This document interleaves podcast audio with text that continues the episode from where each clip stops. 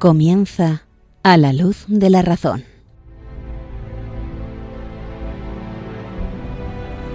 Dirigido por el padre Esteban Medina.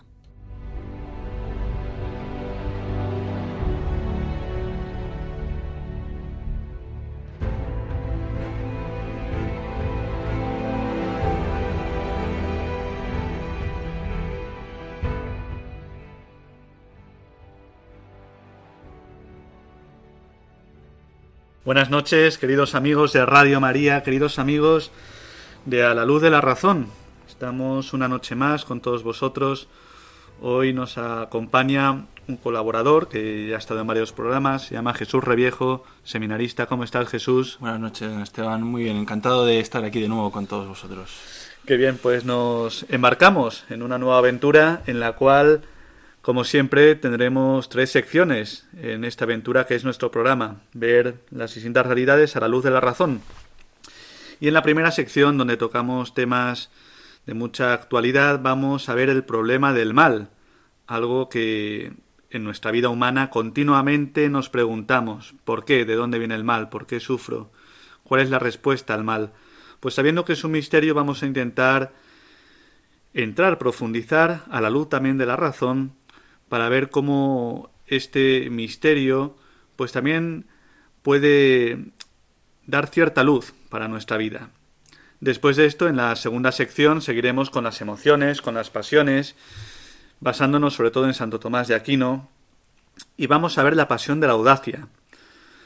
Eh, es una pasión en la cual nos enseña precisamente cómo afrontar dificultades, ser audaces para salir vencedores de los distintos problemas, males que nos asaltan. Y en último término, la última sección, donde como siempre vemos filósofos que han influido de una forma determinante en la historia, en nuestro mundo actual, no queremos hacer una síntesis de su pensamiento, sino ir a los temas capitales, aquellos que han influido más, ya digo, en el panorama actual pues vamos a ver a Kant, este filósofo que sin duda abrió también una nueva línea de pensamiento y que está en el germen del pensamiento moderno. Muy bien, Jesús, pues te quedas con nosotros, ¿no? Me quedo aquí, la verdad que tiene muy buena pinta, así que vamos a ello. Vamos a ello.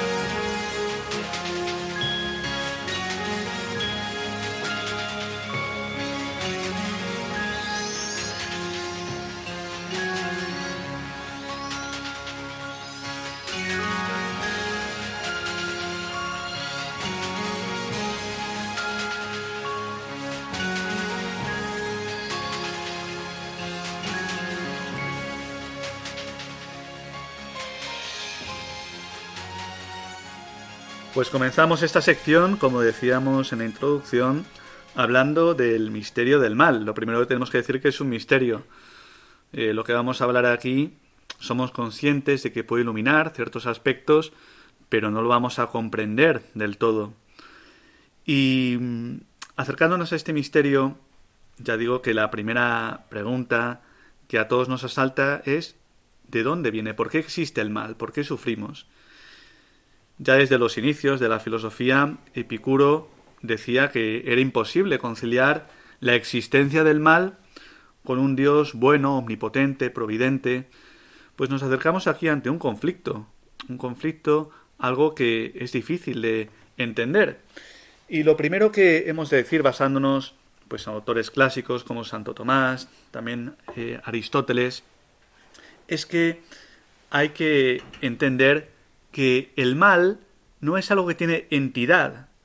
El mal no es a la manera maniquea, como entendían esta secta, un principio que está al mismo nivel que el bien. No es una realidad en sí misma, sino que el mal es una ausencia de la perfección, que esto es el bien. La perfección, lo hemos hablado en otros programas, es un trascendental que se une al ser y cuando algo es bueno es algo que ha alcanzado también su plenitud. Pues el mal es cuando hay un desorden en esta plenitud del bien y por tanto no ha alcanzado su plenitud. Y, y, entonces estamos hablando de una finalidad en la cual no se ha alcanzado este desorden es ausencia de bien, no tiene entidad por sí mismo, porque si el mal tuviera entidad, si fuera algo que existe por sí mismo, evidentemente deberíamos atribuir a Dios los males, porque existirían en sí mismos, no, no se trata de un desorden, de. no. Y, eso es lo primero que tenemos que decir. El mal como ausencia de bien, no entenderlo a la manera maniquea que son dos coprincipios, como en tantas películas sale, como el principio del bien y el mal, eh, no, no, no, no, no. Estamos entendiendo que, como han dicho San Agustín, Santo Tomás, el mal es algo que deteriora el bien, es algo que de alguna forma parasita en el bien. Eh, todo mal, pues repercute también en una, en naturaleza creada. Si una persona hace un mal, es porque esa naturaleza tiene la capacidad de hacer el mal. Y en cuanto que tiene esa capacidad, hay un bien. Entonces siempre el mal, me gusta esta palabra, parasita en el bien. Y de hecho, porque parasitan el bien, por eso nos podemos confundir. Eh, por eso vemos los males como atractivos, porque brilla más también lo que tienen de bueno. Pero no es que exista en ese sentido el mal absoluto. Ahí está el peligro del mal, ¿no? En, en, esa parte de bien que tiene esa parte como de verdad, que es lo que al final lo, lo sostiene, ¿no? Eso es. Y eso es precisamente lo que seduce siempre ante un mal que muchas veces se confunde, pues mm, nos quedamos con lo que tiene de bueno y por eso nos sentimos atraídos, tentados hacia el mal muchas veces. Y es porque siempre, ya digo, se afianza, está inhiriendo en un bien. Y es aquello que lo deteriora el bien o que en la finalidad propia del bien, pues hay un desorden que hace que no se alcance la plenitud pero siempre ya digo que se inserta, se injerta, por decir esas palabras, en un bien. Y bueno, Santo Tomás, San Agustín siempre han tenido una distinción, lo que es propiamente el mal físico y el mal moral. El mal físico eh, es a lo mejor, los dos son un misterio, pero es más fácil de delimitar porque mm, cuando hablamos de mal físico estamos hablando de que la materia en sí misma es algo potencial. Cuando hablamos de algo potencial es algo que no tiene una perfección en sí misma. ¿Y por qué es potencial lo físico? Cuando hablamos de materia, cuando hablamos de pues, nuestro cuerpo, cuando hablamos de las realidades de la creación eh, material, cuando hablamos de las plantas, los animales, los minerales, pues todo esto que es bello, que tiene ser, pero no es el ser perfecto, porque por ser potencial quiere decir que hay algo que en sí mismo no es que sea imperfecto, pero con respecto a lo más perfecto sí que es imperfecto. ¿Y en qué se nota? En que es algo mudable, que es algo contingente, que es algo también sometido al cambio. Y en cuanto que está sometido al cambio, pues puede haber una corrupción.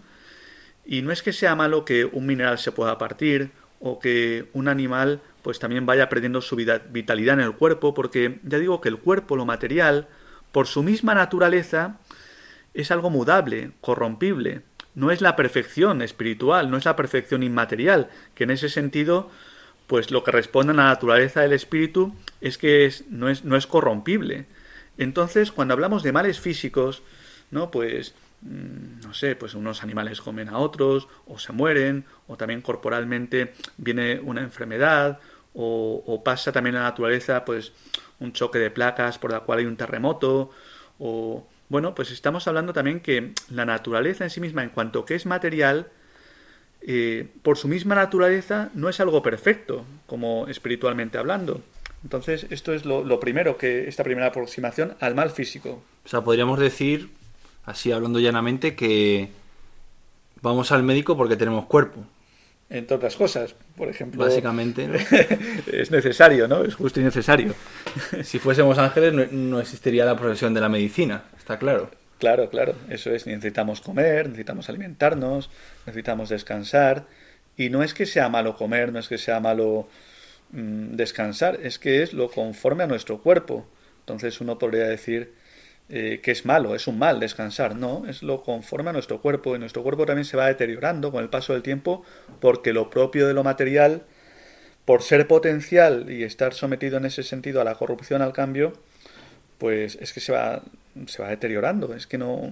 Esto, por tanto, yo creo que, visto esto, esta primera clasificación, eh, el mal físico, bueno, en cuanto que su propia naturaleza, ya digo, es corrompible, pues no es que sea un mal entitativo, es por el mismo dinamismo de esta naturaleza material.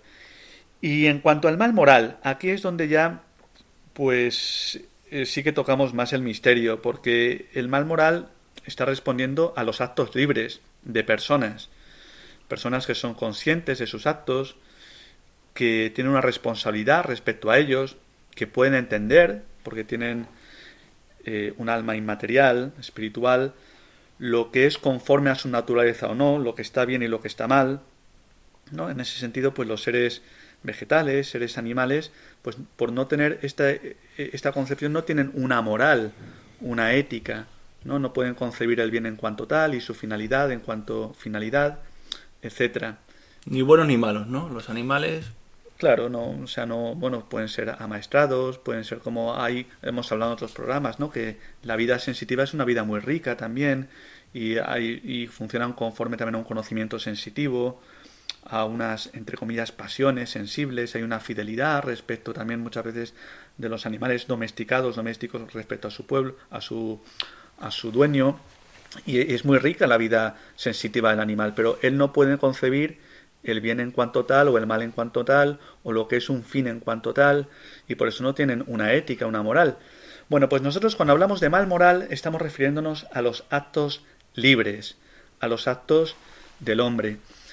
Y, estamos hablando, por tanto, de un sujeto, que somos personas, que somos racionales, que también pueden hacer el mal, en ese sentido ser activos con respecto al mal, o bien pueden sufrir el mal, pueden sufrir no meramente sensiblemente, que también, esto también los animales, sino también en nuestra alma, espiritualmente, inmaterialmente. Y aquí, bueno, pues en nuestro tiempo, ¿no? que es un tiempo donde se ha restringido por un materialismo craso, se ha restringido la percepción del hombre no a lo espiritual sino a lo material, pues parece que el fin del hombre es el bienestar, la comodidad, y que el peor mal del hombre pues es la enfermedad física. Y sin embargo no entramos en lo que es el mal espiritual, el mal mayor. Y por eso parece que el mayor mal del hombre es lo que sufre, lo que pasivamente recibe, y ante esto, pues ya filósofos antiguos, eh, por ejemplo, eh, Platón, los griegos, o sea, anteriores al mundo cristiano, pues veían que había un mal todavía peor al recibir el mal, sino el mal que uno hace. La perversidad mayor no es la que uno recibe, la que recibe desde fuera, sino la que él mismo hace. Y esto ya digo que va muy en contra de lo que se concibe continuamente, ¿no? Cuando uno se pregunta ¿por qué existe el mal? es ¿por qué tengo que sufrir? Pero no, nos preguntamos eh, ¿cómo yo puedo hacer el mal? Y si ponemos en una balanza, ya digo, el mal que uno recibe, que sufre, que viene desde fuera, al mal que uno hace, pues los clásicos decían que era mucho peor hacer el mal que recibirlo. Y vamos a entrar en el por qué. Porque fijaos que incluso un mal sufrido puede perfeccionar a la persona que lo sufre. Mm, puede hacer también que caiga en una humildad, en un abandono en Dios, en una fortaleza en una esperanza, puede perfeccionar eh, a, la persona eh, el mal sufrido. Luego entraremos también en por qué se debe este mal sufrido, ¿no? entre lo que es la pena y la culpa. Pero sin embargo, el mal que uno hace, que uno provoca, el mal moral, mm, es mucho peor. ¿Por qué? Porque ese mal no se queda fuera de nosotros. Parece que uno hace una obra mala y uno está acostumbrado, sobre todo en este mundo, ¿no? Donde parece que Internet, lo que hace con su móvil, pues es algo oculto, o uno piensa en sus pensamientos que no se ven más allá, que la gente no va a saber. Y parece entonces, tenemos metido en la cabeza que el mal que uno hace, si no afecta a otra persona no es tan no, es mal ¿no? yo no estoy haciendo mal a otro. Qué más da que yo haga conmigo mismo lo que quiera bueno pues esto no es verdad porque estamos entonces en una ética utilitarista o consecuencialista y es no entender lo que es el mal. Porque aquí viene el tema que cuando uno hace un mal él se hace malo. Eh, el mal que hacemos pues también configura nuestra naturaleza de alguna forma nos hace monstruos. Y el mal habita en nosotros. Y tenemos más facilidad para hacer el mal. Igual que cuando hacemos el bien, eh, pues de alguna forma eh, eh, estamos como más unificados. ¿Por qué? Porque el bien que hago lo hago mío y entonces crezco, hay una plenitud espiritual donde el hombre interior crece y de alguna forma crece la unidad interior del hombre el mal, que como decíamos antes es ausencia de bien, cuando uno hace el mal, hay una ruptura en su interior, hay una división, hay, eh, no sé cómo decirlo, como... Un desorden, ¿no? sí, es un desorden, pero algo que está corrompiendo el interior del hombre. Por eso digo que afecta al interior. Entonces, uno podría decir, por ejemplo, ¿qué más da copiar en un examen si no se va a enterar nadie? ¿O qué más da un político que es corrupto y que no se entera nadie y que roba? O un hombre que o una mujer que es infiel en su matrimonio, si no se va a enterar nadie, ¿qué más da? No estoy haciendo daño a nadie. Bueno, te estás haciendo daño a ti. ¿Por qué? Porque el mal provoca en ti, ya digo, un desgarro interior y una, una división, una separación. Te estás corrompiendo interiormente. Tú cada vez que haces el bien, pues ya digo, estás más en ti mismo. Hay una unidad mayor. Porque la obra que tú haces es aquello para lo que tú naturalmente estás dispuesto y es una perfección. Cuando tú haces un mal, te imperfeccionas. Y ya digo que eso lleva a una escisión interior, una contradicción, algo que nos destruye a nosotros mismos. Y esto, pues pensemos en películas, por ejemplo, esta de Señor de los Anillos, ¿no? Eh, ¿Cómo se llama? Smigolf o uno de los... Smigolf, sí, sí, sí. Pues uno va viendo claramente cómo ese personaje se va corrompiendo Y es porque se deja llevar por el mal. Por tanto, lo primero que tenemos que ver es que el mal que uno hace no queda fuera, sino que corrompe interiormente al individuo. Y lo corrompe haciéndolo malo, haciéndolo de alguna forma un monstruo, habituándose hacia el mal y también con una división interior. O sea, lo va, lo va dañando. Qué importante es para, para comprender esto en Esteban salir de esa visión materialista en la que vivimos imbuidos, ¿no? Antes hablabas del bienestar, me ha venido a la mente esto que oímos tanto, ¿no? En los medios de comunicación del estado de bienestar, que eso es lo importante, ¿no? Que, parece que todos los políticos tienen por bandera. Y claro, si nos quedamos en, en, esa, en ese plano del bienestar sensible, del placer, de la comodidad, pues no vamos a entender esto que hablamos de que el mal moral, cuando uno lo hace, se hace daño a sí mismo porque hay algo mucho más importante que el bienestar del cuerpo, que es la plenitud espiritual, ¿no? Del alma de cada uno. Eso es, sí, sí. En esta línea, la línea del bien es el bienestar, y en la línea del mal, el peor mal que hay es la enfermedad. Y no se habla de un mayor mal que es el mal moral, el mal que repercute en el alma.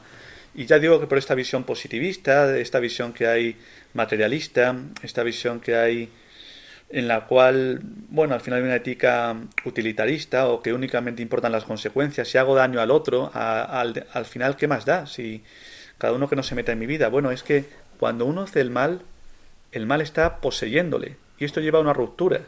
Te digo que el mal es ruptura y mientras que hacemos lo que nos conviene a nosotros mismos, eso es un bien, y nos hace uno con nosotros mismos, el mal nos va, nos va destruyendo, nos hace monstruos.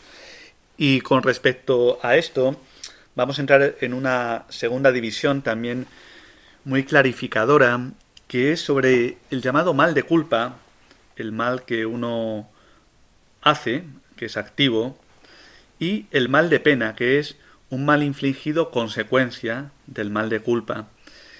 Y va también en la misma línea, o sea, el peor mal es el mal de culpa, no el mal de pena, que es ese sufrimiento infligido consecuencia del mal que nosotros hemos cometido. ¿no? El mal de culpa es el que yo activamente hago y, y que me corrompe, y el mal de pena es la consecuencia que en la pedagogía, sabiduría de Dios ha puesto que es un bien. O sea, el mal de pena es un bien porque yo pongo siempre este ejemplo, ¿no? Eh, una persona que está enferma y no lo siente y que está a punto de morir, pero no siente fiebre, no siente que su organismo se está corrompiendo, pues vemos que ese organismo no está bien, porque precisamente el organismo lo que nos hace es avisarnos de que estamos llegando al fin también de nuestra vida, ¿no? Cuando uno experimenta una herida y, le duele, pues eso decimos, es algo bueno, es algo bueno porque te está avisando de algo. O experimenta fiebre porque uno tiene pues cualquier enfermedad, pues es algo bueno porque te está avisando. Pues bien, si nosotros no vemos en ese sentido la consecuencia de el mal de pena como una consecuencia de un mal que hemos provocado, pues nunca podremos caer en la cuenta de que el mal mayor es el mal de culpa. Y precisamente la pena, ¿qué es lo que nos hace la pena? Pues la pena lo que nos hace es cargar, eh, pues también con un mal infligido en nuestra naturaleza, para de alguna forma redimirnos de lo que hemos hecho. Porque el peor mal sería cargar sin redención con la culpa. Hay muchas novelas, por ejemplo, pienso en Dostoyevsky, Crimen y Castigo, donde la persona que provoca un mal necesita, él lo pide, como ser castigado, para volver a una justicia anterior.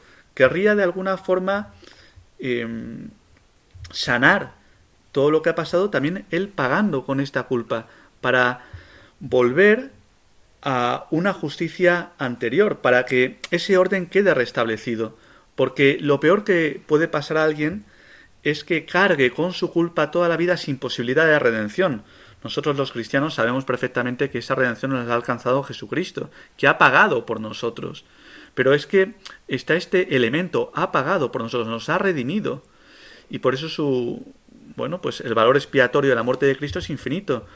Pero hemos de entender esto, que precisamente el mal de pena es lo que posibilita que podamos también redimirnos del el peor mal que tenemos, que es el mal de culpa. Y así, misteriosamente, el castigo, por esta pedagogía que Dios ha puesto en la naturaleza creada, se convierte en redención, porque así alcanzamos el perdón. Y así el orden queda restablecido. De alguna forma, este mal de pena que sufrimos cuando hemos cometido un mal, pues es una medicina que nos hace poder volver al bien, poder volver a Dios.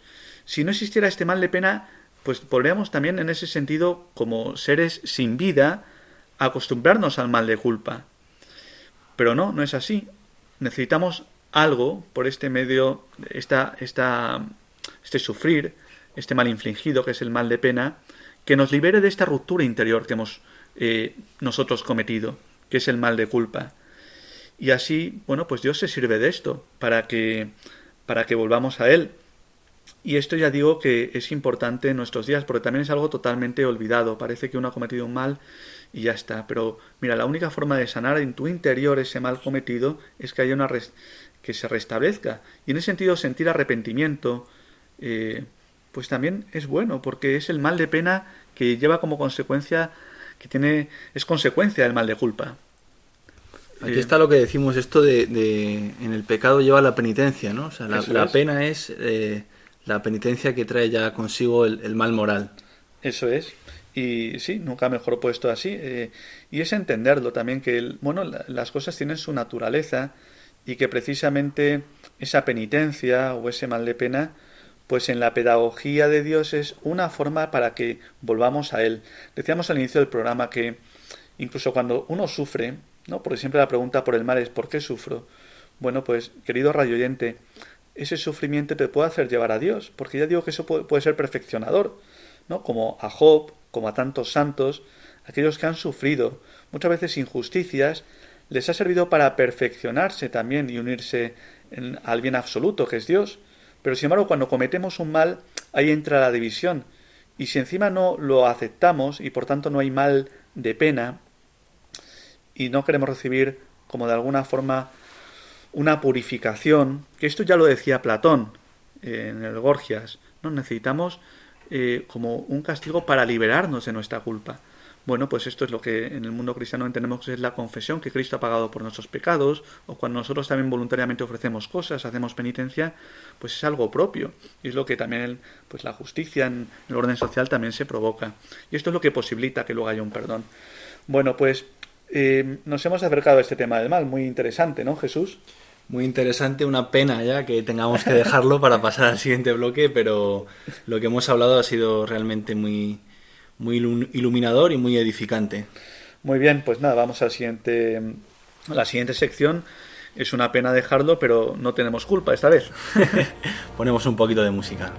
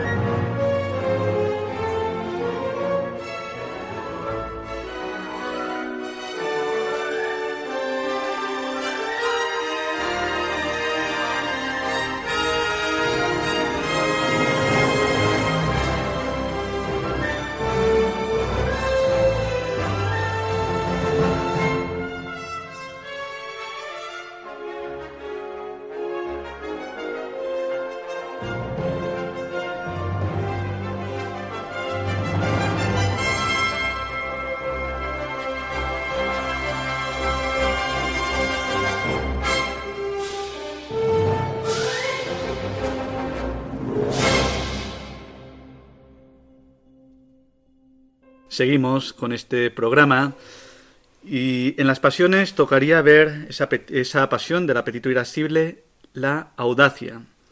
Acordaos, queridos amigos, que en, el, en las pasiones del apetito irascible se trata de ver el bien o el mal bajo el aspecto de arduo, de difícil.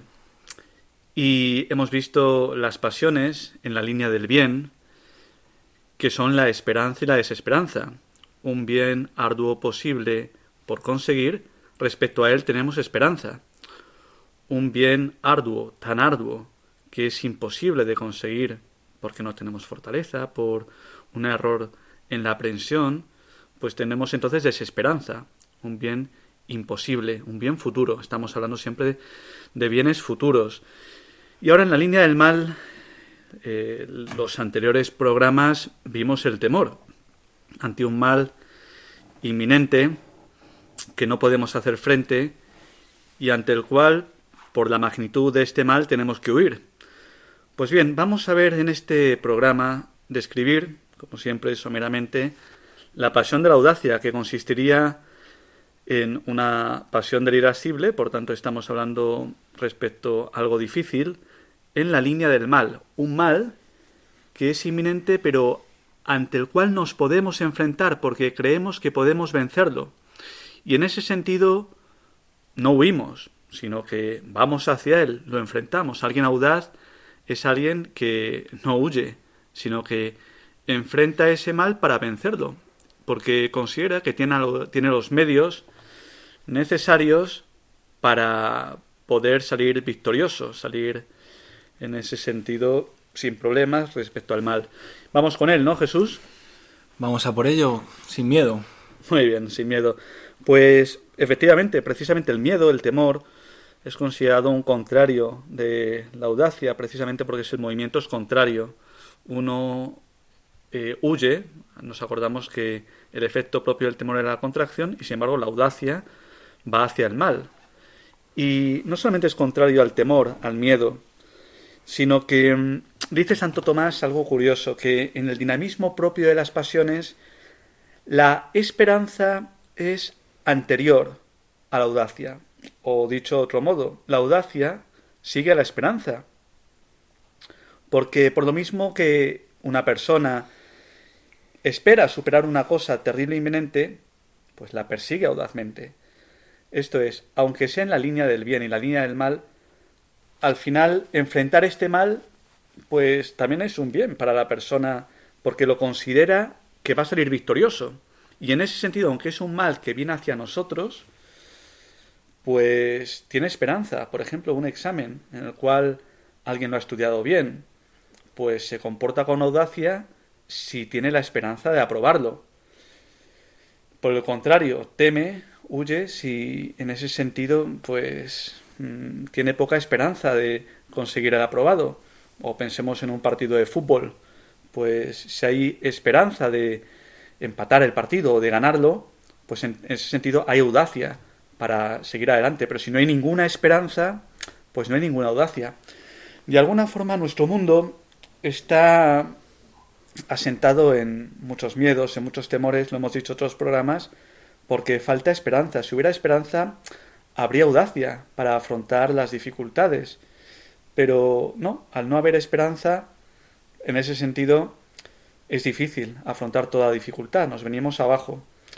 Entonces, bueno, pues al final, si queremos, ante los males que hay en la vida continuamente que nos vienen, si queremos enfrentarlos con audacia, hay que cultivar la esperanza. Es una virtud, es una pasión, pero que también está afianzada interiormente en la voluntad. Y por tanto, podemos hablar, posteriormente, podríamos hablar como virtud, que es necesaria en nuestro mundo. ¿No es así? Jesús, ¿cómo lo ves? A ver. Pues sí, la verdad que una cosa que se observa hoy en día, quizá mucho también en, en, los jóvenes, ese, ese venirse abajo enseguida, ese como tirar la toalla, porque sí, como que no, parece que no, no, no hay esperanza de conseguir el bien, no hay quizá también como una valoración adecuada de los medios que tiene uno, ¿no? Porque también eso es una causa de, del temor, de que uno no, no valora realmente los medios que tiene para conseguir el fin que busca y por eso pues enseguida se, se viene abajo. Eso es, hablando de los medios, por tanto tenemos que pensar si lo que queremos es cultivar la audacia, cultivemos los medios que nos llevan a la esperanza. Y en estos medios, por supuesto, está pues estimar como posible la victoria, o sea, hacer un juicio objetivo, sereno, no vivir desde la pusilanimidad. Y en ese sentido, pues también tener una fortaleza, una persona que tiene una fortaleza, pues ve posible afrontar las dificultades y por tanto se enfrenta a ellas, tiene audacia. Hemos hablado de la fortaleza, hemos hablado de, en ese sentido, el conocimiento de la situación, también con objetivo, y también, como no, tenemos que hablar de la experiencia. Ya hablamos en otro programa que es causa de esperanza también la experiencia. Una persona que tiene mucha experiencia de haber pues afrontado dificultades en la vida, pues en ese sentido es más audaz. Eh, evidentemente, esto lo, lo, comprobamos cotidianamente, pues una persona que ya ha hecho varios exámenes se enfrenta a ellos con mayor audacia que una persona que nunca ha hecho un examen y que parece que le viene muy grande, y entonces le asalta el temor una persona que nunca ha dado una conferencia, a lo mejor ante un montón de gente, pues no tiene experiencia, le puede vencer el temor. Eh, sin embargo, cuando hay experiencia de la vida, pues eh, es fácil afrontar las dificultades. Y en este sentido, también, eh, qué importante es, ¿verdad?, el tener buenos maestros, porque claro, todo se hace por primera vez, ¿no? Todo tiene su primera vez. Y, claro, entonces, por ejemplo, una persona que tiene que dar una conferencia, ¿no? Em, pues si no la ha dado nunca, pues claro, va a tener ese temor y esa dificultad va a ser mayor que cuando ya tenga experiencia. Pero tener un maestro, de alguna manera, suple la falta de experiencia ¿no? del discípulo y de una manera un poco más virtual, pero le ayuda, le da aliento, le, les pone las posibles dificultades que tendrá en su empresa y, y de alguna manera eso como que suple la experiencia del, del discípulo, ¿verdad? Así es, totalmente de acuerdo. O sea, vivimos en un mundo donde que parece que es la autosuficiencia, donde parece que es la espontaneidad y no siempre recibimos de los demás y de hecho dice Santo Tomás que lo que conseguimos de alguna forma por los amigos lo conseguimos por nosotros mismos. Entonces está el ejemplo del maestro, está el ejemplo de muchas cosas que no podemos conseguir, pero somos audaces porque podemos conseguirla por medio de amigos. ¿no? Pues quiero hacer una obra en mi casa, pues me sirvo de gente que sabe. En el sentido hay una audacia. ¿Por qué? Por lo que hago por los amigos lo hago de alguna forma por mí mismo. Y aquellos que tienen más audacia, precisamente, son aquellos que creen en Dios, el mayor de los amigos y el más poderoso de ellos. Entonces, una persona que vive la fe, por tanto, tiene esperanza en alguien que le puede librar del el mayor de los males, ya sea el pecado o incluso la muerte, y entonces se comporta audazmente en la vida. Es propio de los santos precisamente la audacia. Mm, ya decía Aristóteles que los que están en buena relación con las cosas divinas son más audaces. Y precisamente por esto, por esta línea de los amigos, ¿no? que al final la amistad lleva a una unidad. Y en esa unidad lo que hacemos por los amigos lo hacemos por nosotros mismos. Y ya digo que el mayor de los amigos que nos da más esperanza es Dios, nuestro Señor, porque hay una amistad con Él y porque tiene eh, una omnipotencia. Entonces, esto nos hace audaces. Nuestro mundo es temeroso, podemos volver a la misma afirmación de antes, porque ha perdido la fe. Perdida la fe, no hay amistad con Dios, no hay esperanza, no hay audacia para muchas cosas, para afrontar una enfermedad, para afrontar tantas cosas. Al contrario, hay desesperación. Muy bien, y por hacer un pequeño apunte, es importante en la audacia, porque en la audacia hay una fortaleza eh, para afrontar las dificultades, pero este juicio que se hace la dificultad, es verdad que una persona con el irascible muy desarrollado enseguida se enfrenta, ¿no? Pues pensemos a alguien que tiene que es de sangre caliente, pues puede ser como muy audaz, ante una dificultad enseguida va a enfrentarse a ella. Em, pero dice Santo Tomás que hay que tener mucho cuidado, porque mucha gente que aparentemente parece muy audaz es al principio, pero luego a la larga, cuando la dificultad se prolonga en el tiempo, es mucho más difícil. Entonces, él dice que es muy importante ser audaz, sí, pero valorando, examinando todo lo que ofrece el asunto en cuestión y todas sus dificultades. Porque si no acometemos eh, aquella dificultad con la suficiente deliberación, pues nos pueden venir cosas imprevistas, cosas que no esperábamos, y entonces a la mínima dificultad, pues no somos perseverantes y nos venimos abajo. Entonces estaríamos diciendo que la prudencia y la audacia no son cosas opuestas, sino todo lo contrario. Eso es, la prudencia ya sabemos que es aquella que une todas las virtudes, hemos hablado también en otros programas de ello, pero está muy bien traído a colación Jesús, porque una persona prudente es aquella que valora la realidad tal y como es, que se mueve por la justicia, lo justo o lo injusto, que en ese sentido valora también desde su fortaleza, también desde la templanza, pues es capaz de afrontar los males, tanto inherentes en la templanza como también a lo que hay fuera, eh, el mal que hay fuera. Y por eso hace falta fortaleza. Pero efectivamente, desde aquí entonces desde esta prudencia somos realmente fuertes, no temerarios. Y, la temeridad, pues, no es precisamente la audacia tampoco. Al final siempre hace falta prudencia, eso es. Muy bien, queridos amigos, pues lo vamos a dejar aquí, este pequeño apunte sobre la audacia. Ojalá vivamos con ello. Y ya acordaos, siempre hay que vivir en la esperanza. De aquí se siguen muchos bienes. Vamos a por Kant ahora, ¿no? Eso es. ¿Podremos con ello? Esperemos, tengamos audacia para ello.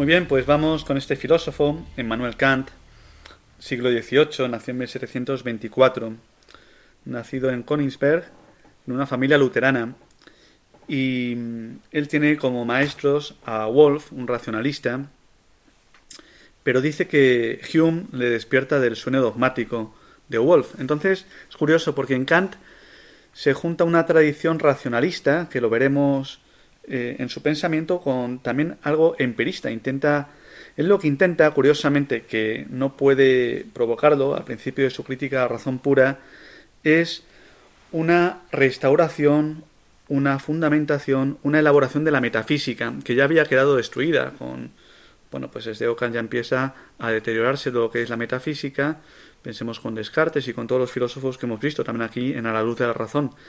Entonces Kant, él dice que su objetivo es fundamentar la metafísica.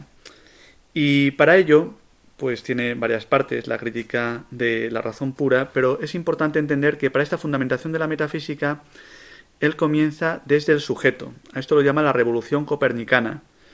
De alguna forma, igual que Copérnico, él dice en la crítica de la razón pura, pues consiguió explicar el movimiento de los cuerpos celestes cambiando de perspectiva, pues él dice que va a fundamentar la metafísica cambiando de, perspectiva. Y la perspectiva va a ser las condiciones de posibilidad que hacen posible el conocimiento. Kant no empieza la metafísica dando por sentado pues que el hombre puede conocer, sino que todo su estudio es ver las condiciones de posibilidad del conocimiento. Y pensemos que, ya digo, que las herramientas que tiene son, por un lado, el empirismo de Hume y, por otro lado, el racionalismo de Wolff.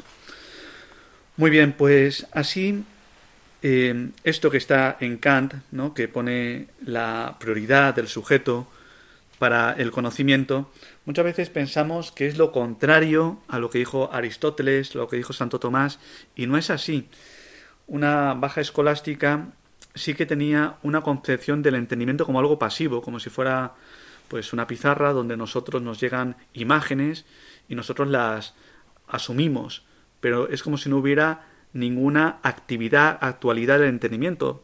Y no, no para nada es así. Aristóteles y Santo Tomás tienen algo que un concepto, que es el entendimiento agente, en el cual se ve clarísimamente que el entendimiento tiene una dimensión activa, no es algo meramente pasivo. Bueno, pues como Kant viene de estas dos tradiciones, lo que intenta es distinguir, por un lado, el conocimiento sensible y el conocimiento racional. Es como los distingue y en cierto sentido también los separa. Respecto al conocimiento sensible, la crítica a razón pura tiene un apartado que es la estética trascendental. Y por ello, él quiere dar a entender que la forma en la cual nos vienen las cosas que conocemos que él llama fenómenos, nos vienen con algo que recibimos, pero también con algo que nosotros ponemos. Eso que nosotros ponemos para Kant son eh, unas formas a priori que en, el, en, el, en la dimensión sensible son el espacio y el tiempo, ¿no? respecto a la sensibilidad externa tenemos unas categorías que son el espacio y el tiempo que de alguna forma nos llegan los fenómenos y nosotros los encajamos, porque nuestro entendimiento intenta conocerlos por medio de estas categorías, por el espacio y el, tiempo. No hemos hablado de los juicios sintéticos a priori, que también es importante en Kant. Kant distingue dos tipos de juicio, los analíticos, que de alguna forma serían una tautología, y los sintéticos, que sí que nos dan un conocimiento. Y los a priori, que de alguna forma son universales y necesarios, y los a posteriori, que nos vienen por la experiencia. Entonces, él intenta distinguir lo que es el juicio sintético a priori, juicios que son verdaderos, universalmente necesarios, pero que también nos vienen no por una tautología, sino que nos vienen dados porque hay un desarrollo, hemos podido llegar a ellos. Entonces, él desde estos juicios sintéticos a priori quiere fundamentar la metafísica. Pero bien, estábamos en la estética trascendental. ¿no? Pues en esa dimensión sensible, para él las formas a priori son el espacio y el tiempo. Luego pasaríamos a lo que es la analítica trascendental, que es la parte del entendimiento también. Aquí también Kant habla de una serie de categorías en las cuales el entendimiento pues tiene una trascendentalidad, de alguna forma eh, se hace una referencia al, al fenómeno, intenta conocerlo. Y entonces, eh, por último, la fundamentación de la metafísica la intenta desde la dialéctica trascendental. Son tres, tres partes. La estética, que sería más a nivel de la sensibilidad.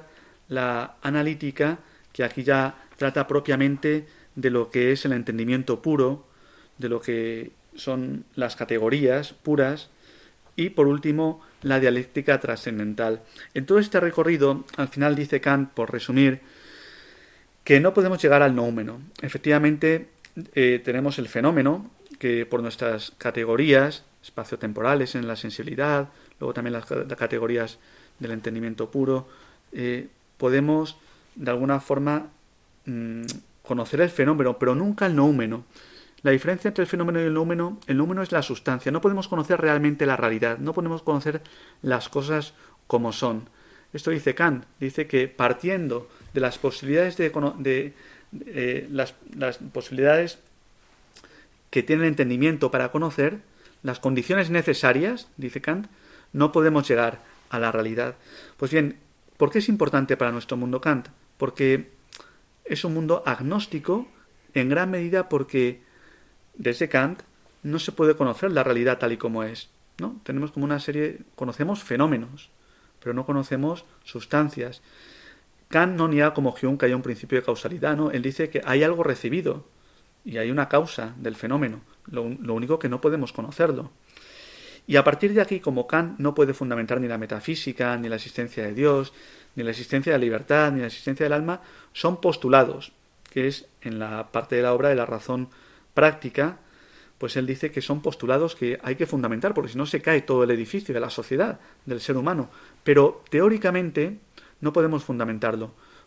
Como veis, queridos amigos, sé que es un poco arduo, pero lo que le pasa a Kant es que le falta una metafísica y una comprensión de lo que es el entender, que el entender es lo que manifiesta la verdad.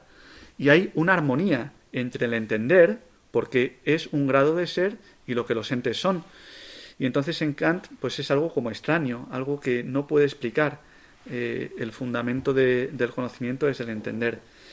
Y de aquí llega, como no podemos conocer la realidad, pues también habla del imperativo categórico. Como no podemos conocer lo que las cosas son, que son bienes, que son nuestra perfección, pues Kant habla del deber, del deber para que haya una sociedad justa y entonces tus derechos acaban donde empiezan los derechos del otro. Pero es únicamente desde un deber, que en ese sentido es algo en lo que no se goza del bien, no es posible la amistad, porque eso lo considera algo eh, heterónomo. ¿no? Todo lo que sea un gozo para Kant es algo egoísta, sino que hay que moverse por el puro deber, porque en el final no, no entiende la finalidad. O sea, una vez que pierdes la metafísica no hay fundamento teórico para fundamentar nada práctico. Y él lo postula, pero ahí se queda. ¿no? Bueno, sé que esto ha sido como muy, muy rápido, Jesús, pero ojalá hayamos dado unos brochazos de lo que es Kant. Sí, es un boceto que deja uno con ganas de saber más, de profundizar, así que yo tomo nota y ya me recomendarás algún libro para profundizar en el tema. Pues sí, sí, sí. Siempre que queráis, queridos amigos, podéis escribir y os puedo recomendar libros. Es una mera introducción, pero yo lo que quería afirmar sobre todo que en las éticas del deber, en el agnosticismo en el que nos movemos, pues Kant es un punto de inflexión en la historia del pensamiento y desde ahí hemos llegado a esto. Ponemos un poquito de música y nos despedimos. Muy bien, Jesús.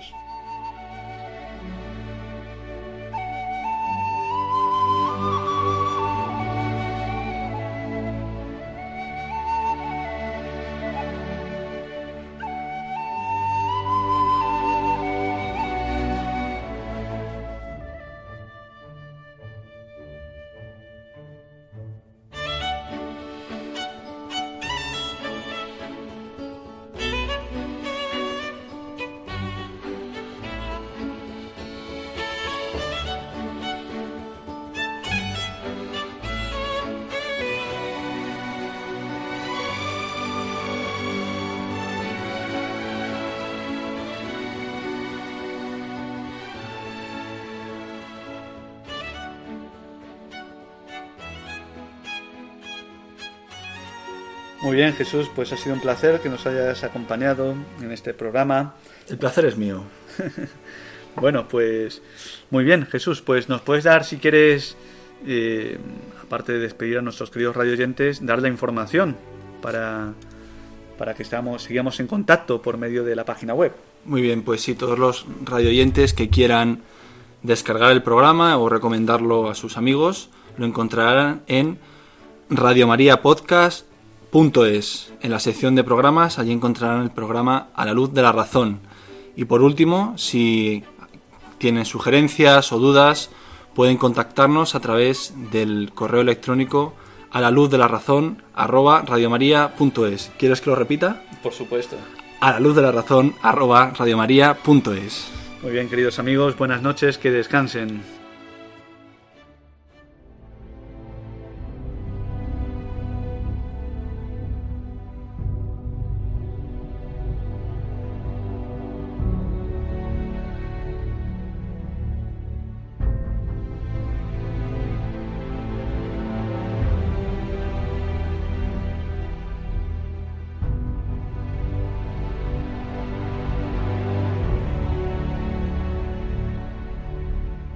Han escuchado en Radio María A la luz de la razón, dirigido por el Padre Esteban Medina.